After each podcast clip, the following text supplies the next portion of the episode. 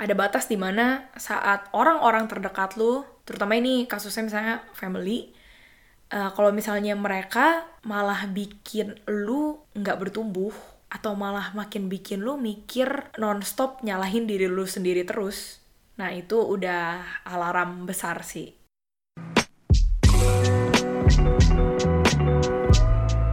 Tema tentang refleksi akhir tahun ini gue memutuskan untuk pilih tema tentang challenge. Karena uh, apa ya gue tuh kalau misalnya udah mulai akhir-akhir tahun gitu gue sedikit excited tapi juga sedikit takut. Karena in order to grow atau in order to become a better person lu kan mesti diberikan ujian-ujian dan tempaan dari Tuhan Yang Maha Esa gitu Nah cuma pas lu ngejalaninnya itu shit dan susah, uh, lu tuh baru bisa ngedapetin faedahnya itu after it all happen dan lu baru mikir oh oke okay, ternyata gue jadi punya skill ini ya gitu.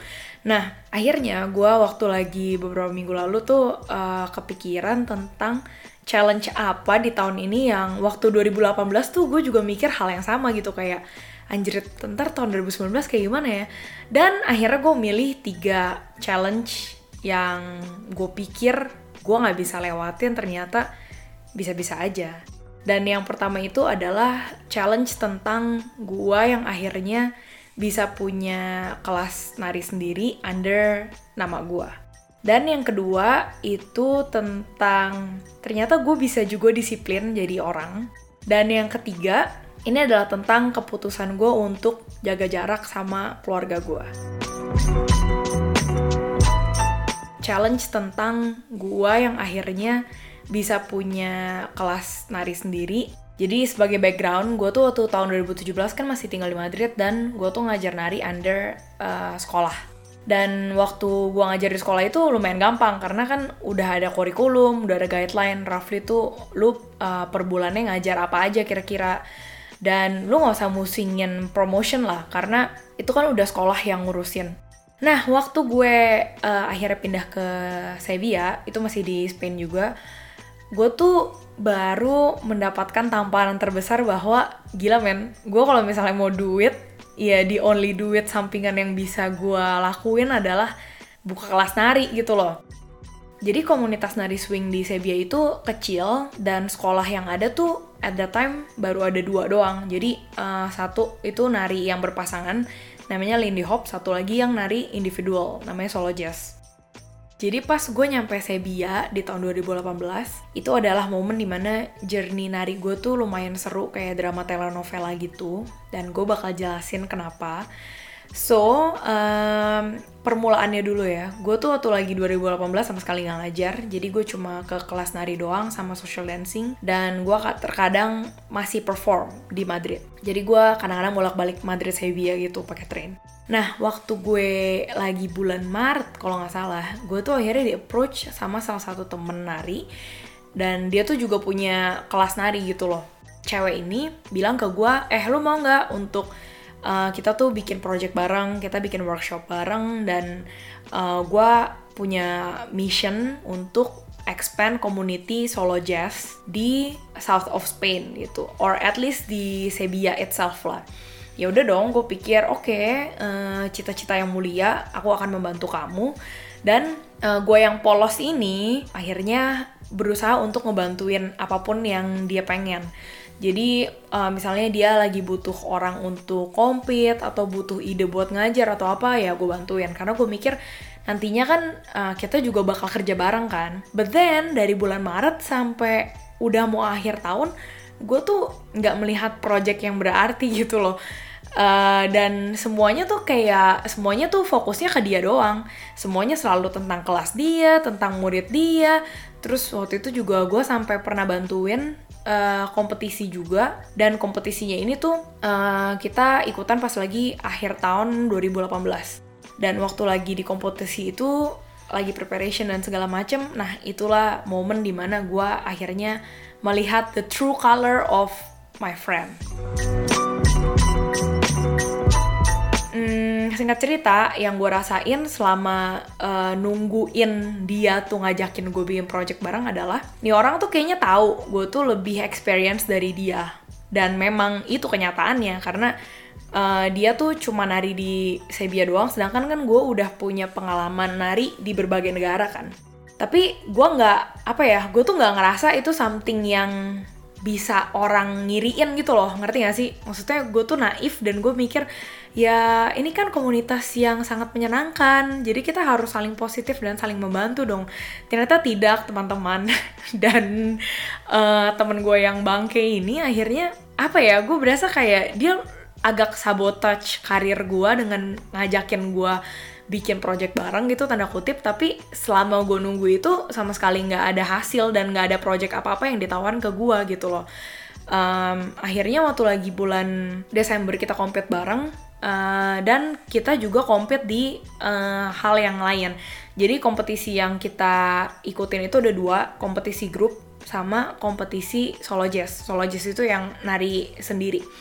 Nah pas nari sendiri ini singkat cerita gue masuk final oke? Okay? dan gue juara tiga akhirnya di kompetisi itu. Uh, lalu si temen gue ini tuh kayak ngiri gitu loh kayak film-film tersanjung. Aduh kesel banget gue. Jadi tuh waktu gue lagi uh, nama gue masuk final gitu. Dia mukanya sedih gitu tapi nyamperin gue ngomong congrats. Terus nih abis temen gue ngomong congrats gitu ke gue, dia start tuh langsung kayak ngerambling gitu ngomong, iya gue tuh nggak ngerti, gue tuh udah compete berkali-kali dan gue tuh nggak pernah masuk final gitu. Terus gue udah dalam hati udah mulai awkward karena gue mikir ini gimana sih? Lu, gue masuk final dan lu ngomong congrats tapi lu ngeluhin tentang masalah lu gitu. Kayak lu ruin the mood banget kan. Uh, and then dia tetap keep going on, uh, dia ngomong akhirnya uh, kenapa lu tuh padahal nggak ngajar sama sekali di sini lu tuh nggak punya sekolah di sini tapi lu malah bisa masuk final.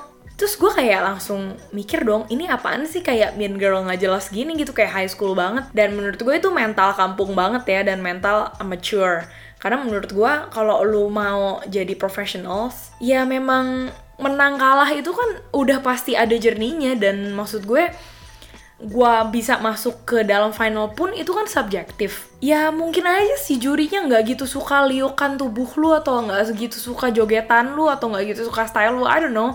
Tapi lu nggak bisa nyalain itu ke gue gitu loh. Dan satu hari setelahnya itu atau dua hari setelahnya anjing gue pas lagi meninggal. Bangke banget nggak? Itu beneran dari Desember tahun lalu tuh so shit buat gue.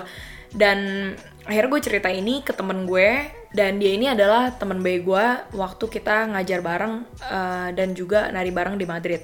Nah akhirnya setelah dia dengar cerita gue sama teman gue ini yang cuma janji palsu doang kayak politisi, uh, akhirnya dia menyarankan gue untuk gue berdikari saja untuk bikin sekolah sendiri under my name. Uh, gue tuh waktu denger itu bener-bener nangis sejadi-jadinya di rumah dia Soalnya gue tahu kalau misalnya gue memutuskan untuk bikin sekolah sendiri, which is good, uh, tapi tuh tantangan banyak banget. Pertama gue harus ngomong sama si teman gue ini, dan it's a difficult conversation kan. Plus kita tuh language barrier tuh ada gitu.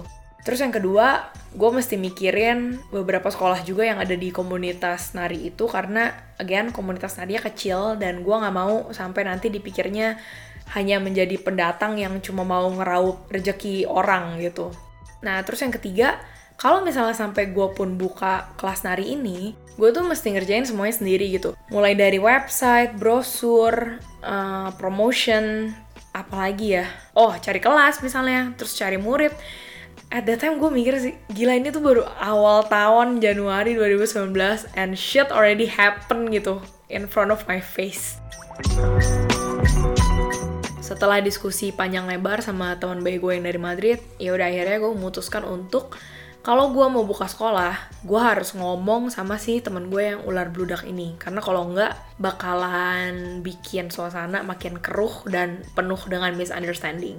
Uh, akhirnya kita ketemu pas lagi akhir Januari dan gue ya bilang aja langsung terang-terangan ke dia bahwa gue ngerasa uh, project yang katanya kita mau kerjain bareng ini nggak ada hasilnya sampai sekarang jadi gue memutuskan untuk punya kelas nari sendirian uh, dengan alasan ABC. Tapi saat itu gue nggak mention tentang kejadian yang bulan Desember yang di mana dia waktu itu kan kayak ngiri gitu kan.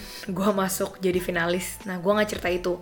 Alasannya karena uh, gue memang nggak mau menghabiskan energi gue capek-capek ngebahas tentang hal yang personal. Kalau gue aja tahu gue nggak bakal mau jadi teman baik dia atau punya hubungan yang personal after that sama dia gitu. Dan yang kedua gue juga nggak gitu tahu gitu loh respon dia tuh nanti kalau dengerin gue kayak gimana. Kalau gue cerita yang hal personal itu apa dia bakal meledak-ledak? Apa dia bakal gosipin gue di belakang? I don't know. Dan gue inget banget tuh ya maksudnya mukanya tuh pas lagi denger gue ngomong gue mau punya sekolah sendiri itu yang matanya tuh langsung berkaca-kaca dan saat itu gue langsung mikir gitu loh loh ini gimana sih? Kalau lu emang beneran dari awal mau approach gue kerja bareng dan lu bilang lu, lu tuh temen gue lu bukannya mestinya tuh seneng ya kalau temen lu tuh uh, progres gitu loh karirnya? Kenapa ini malah nangis gitu loh? Dan gue mikir berarti lo berasa gue kayak threaten your business dong? Dan itu sih gue momen membukakan mata gue banget bahwa udahlah fuck this shit dan langsung move on aja ke kerjaan yang berikutnya. Jadi setelah cut the bullshit sama temen gue ini gue dari bulan Februari sampai April itu bener-bener gila banget. Kerja udah kayak kuda beneran. Uh, gue kan langsung mesti cari uh, ruangan gue mesti cari murid gue mesti uh, bikin website sendiri gue mesti bikin brosur bikin desain uh, dan sampai tuh momen yang paling seru itu di mana uh, setelah semuanya itu jadi gue tuh sama suami gue udah kayak anak SMA yang lagi nyebarin brosur pensi gitu loh di sekolah-sekolah. Soalnya kita tuh berdua kan ya orang Asia gitu. Pergi ke kayak beberapa daerah kampus terus kayak naro brosur gua ngajar nari. Terus gue tuh sampai sama suami gue pernah bercanda gitu anjing nih jangan sampai orang mikir ini kelas Mandarin lagi. Dipikir gue ngajar Mandarin padahal gue ngajar nari gitu pas lagi gue ngajar kelas nari gue yang pertama itu kayaknya pertengahan April gila gue lega banget. Dan leganya tuh bukan karena mikir oh gila gue akhirnya tuh dapet duit gitu loh. Tapi leganya itu lebih ke mikir gila men gue tuh tuh lagi bulan Januari aja nggak kepikiran bahwa gue akan nyampe di titik ini gitu loh. Dan itulah challenge pertama gue yang gue ngerasa susah banget. Kayaknya gue nggak bisa ngelewatin. Eh ternyata terlewatkan juga Nah, challenge yang kedua ini adalah tentang kedisiplinan. Dan gue nih punya negative self belief yaitu gue orangnya males dan yang kedua uh, gue tuh punya belief bahwa gue nggak akan bisa komit dan menyelesaikan pekerjaan sampai habis. Jadi uh, waktu 2019 muncul dan setelah kejadian yang gue ternyata bisa buka kelas nari itu, gue akhirnya jadi mikir untuk kalau misalnya di bidang nari aja gue bisa se komitmen ini, mestinya di tulisan juga bisa. Dan akhirnya gue memutuskan bahwa goal gue buat abjad tersirat di tahun 2019 itu cuma satu. Nggak ada, ada dua. Yang pertama itu tentang follower. Geli banget ya gue. Jadi gue tulis, gue mau dapet pokoknya minimum 700 followers. Asik, yang itu goalnya udah tercapai. Karena sekarang follower gue yang tadinya 1300, terus gue cut karena banyak spam, akhirnya jadi 900-an. Oke okay lah. Nah, tapi goal yang kedua itu adalah tentang goal bahwa gue mau everyday itu show up untuk nulis, untuk ngerjain abjad tersirat ini dan gue gak peduli mau siapa yang baca, mau berapa yang like, mau siapa yang ngepost, nge-share segala macem. Pokoknya gue cuma mau tahun 2019 ini gue bener-bener show up every day walaupun gue lagi nggak niat nulis atau walaupun gue lagi traveling gara-gara nari. Pokoknya gue harus ngepost uh, secara rutin dan konsisten. Dan ternyata berhasil. Dan sebenarnya ya ada trial dan error karena gue notice bahwa gue terkadang itu too hard on myself. Ada kalanya di mana imposter syndrome itu muncul dan gue mulai mikir lu ngapain sih cing? So iye banget sih lo kayak nulis dan juga nge-share podcast gitu. Tapi mungkin memang itu ya common issue orang-orang yang kerjaannya kurang mainstream. Maksud gue gue jamin orang kerja kantoran juga pasti punya imposter syndrome itu. Cuma gue rasa saat lu kerja sendirian di rumah nggak ada bos nggak ada teman kerja yang bisa lu ajak diskusi dan segala macem tantangan terbesarnya dan musuh terbesarnya itu adalah pikiran kita sendiri gitu. But kesimpulan untuk challenge yang kedua ini tentang disiplin, well, I'm proud of myself karena ternyata negative self belief gue tidak terbuktikan dengan adanya gue yang memang selalu show up every day di project Abjad Tersirat sampai hari ini. Challenge yang ketiga ini tentang keputusan gue untuk hmm, menjaga jarak sama keluarga. Ini ngomongnya gimana ya? Gue agak awkward. Tapi uh, apa ya? Gue nggak mau bilang keluarga gue toxic atau apa sih. Kayaknya toxic tuh overrated ya kata-katanya. Gue cuma bisa bilang mungkin uh, gue dan keluarga at the moment itu situasinya lagi tidak saling mendengar dan uh, tidak saling suportif. Kadang ada momen di mana uh, kalau kita lagi ngobrol atau kita lagi diskusi biasa itu ntar ujung-ujungnya jadi one or the other entah itu gue atau saudara-saudara gue jadi defensif mungkin sumbernya itu adalah gue dan uh, keluarga yang ya memang saat ini kita grow apart aja gitu and I'm sure pasti di ke depannya bakalan ada persimpangan di mana kita ketemu lagi dan bisa nyambung lagi. But for now, gue memutuskan untuk jaga jarak dulu karena nggak ada gunanya kalau hmm, gue dan juga eh, keluarga tidak menemukan titik temu untuk saling dengar. Kenapa ini jadi tantangan? Karena apa ya? Kayaknya uh, eh, gue nggak tahu sih kalau di Indo tuh kapan atau enggak tentang term estrangement atau tentang lu decided untuk mengambil jarak entah itu dengan orang tua lu atau entah itu dengan siblings lu tapi kayaknya agak tabu ya kalau di Indo. Ya gak sih? Gue nggak tahu deh bener apa nggak. Aduh gila gue deg-degan ngomong ini.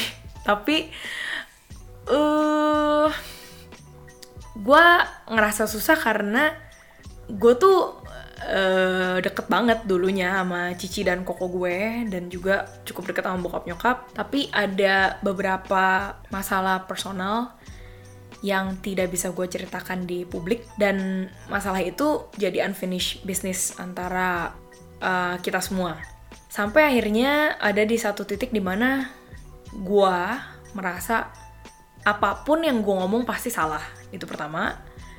Kedua gue merasa setiap kali gue mencoba untuk membela diri gue bukannya membela untuk cari pembenaran atau excuse tapi memang gue lagi menjelaskan nih prinsip hidup gue tuh sekarang apa sih gitu. Kan maksudnya selama gue di luar negeri pasti ada sesuatu yang berbeda dong dari gue dan of course gue jadi harus menyampaikan itu. Saat gue lagi mencoba untuk menjadi diri gue sendiri dan menjelaskan uh, prinsip kehidupan gue ada banyak momen di mana gue jadi kayak yang dibikin self guilt gitu. Entah itu gue yang dibilang udah kebule-bulean atau gue yang uh, budaya timurnya uh, sudah terkikis atau jadi lebih individualis atau jadi ateis. Yang atau lo gue nama-namain itu yang belakang by the way.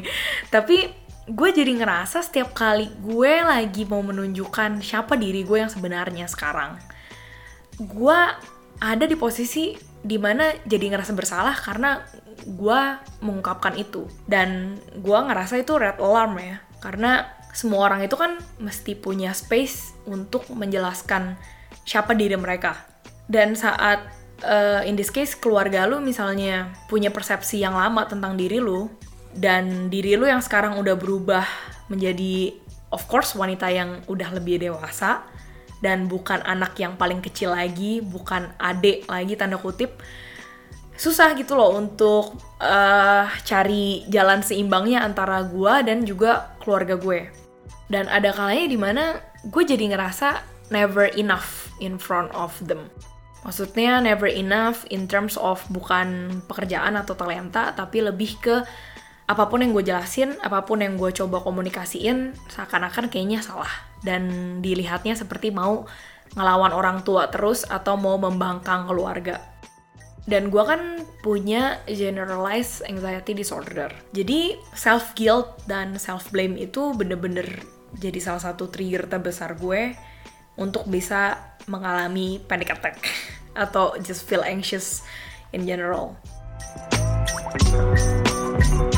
Dan waktu itu, kira-kira Oktober 2018, itu momen di mana gue juga baru buka project nulis ini. Uh, gue tuh mimpi buruk parah banget, sampai gue tuh teriak kenceng banget, dan gue nangis sampai sesungguhkan gitu pas subuh-subuh.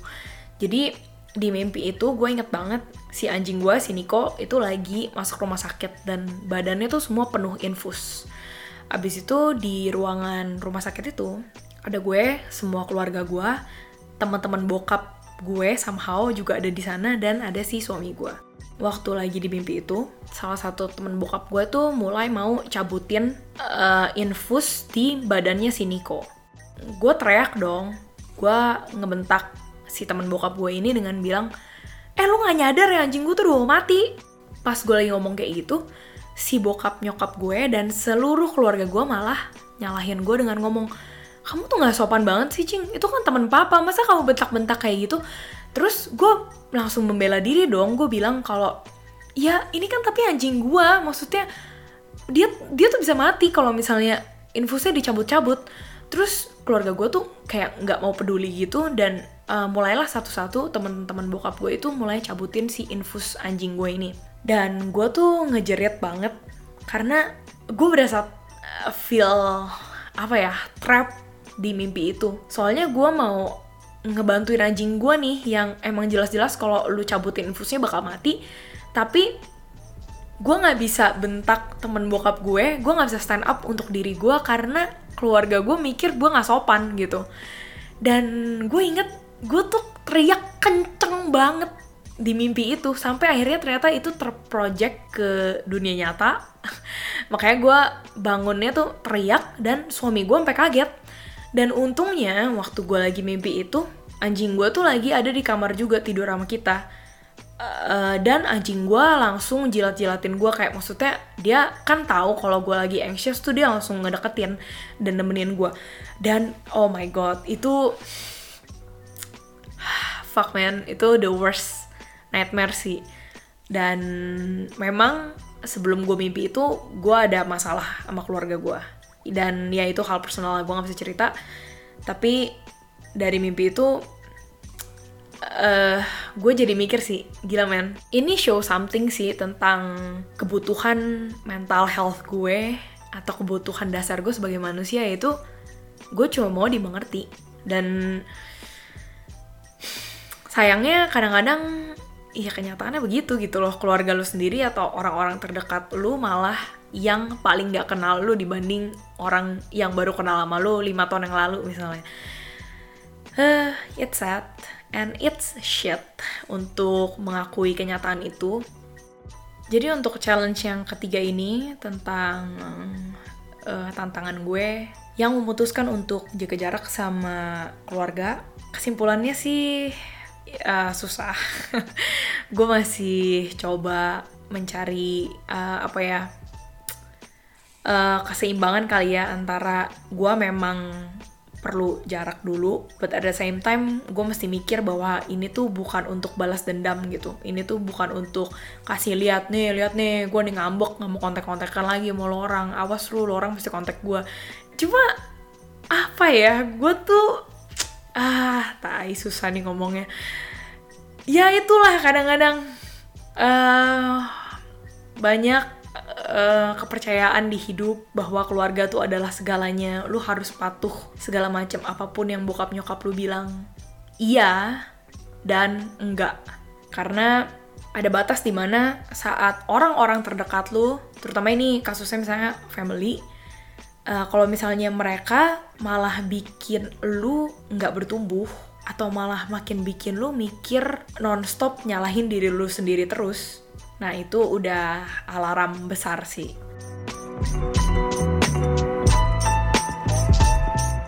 Persoalan untuk akhirnya jaga jarak apakah itu kurang ajar apakah itu enggak?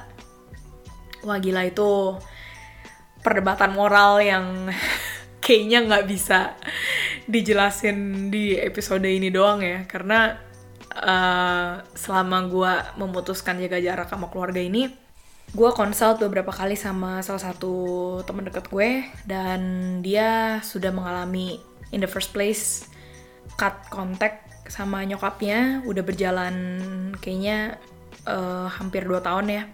Dan ya gue belajar banyak banget sih dari dia tentang ya proses di mana lu akhirnya menerima bahwa ya sudah memang ini kenyataannya bahwa keluarga tuh memang ada yang mengalami estrangement terus tentang self guilt self blame uh, mental health in general. Dan harapan gue tahun depan semoga gue bisa lebih berdamai dengan hal ini. Kedua gue berharap tahun depan gue bisa ngelewatin tantangan ini dengan lebih chill karena gue merasa sekarang gue masih poin di mana apa ya gue defensif dan bisa meledak kapan aja kalau ada urusan sama keluarga. Gue juga berharap ya one day gue sama Cici dan koko gue bisa bertemu sih di persimpangan jalan itu yang di mana kita akhirnya saling mengerti mungkin nggak akan sedekat dulu saat kita belum punya keluarga masing-masing. Tapi ya gue berharap kita akhirnya bisa ngobrol hal yang prinsipal di hidup. Entah itu tentang agama, entah itu tentang pandangan hidup, tanpa nyalahin satu dengan yang lainnya. Aduh, tai. Jadi loyo aku habis ngomongin ini.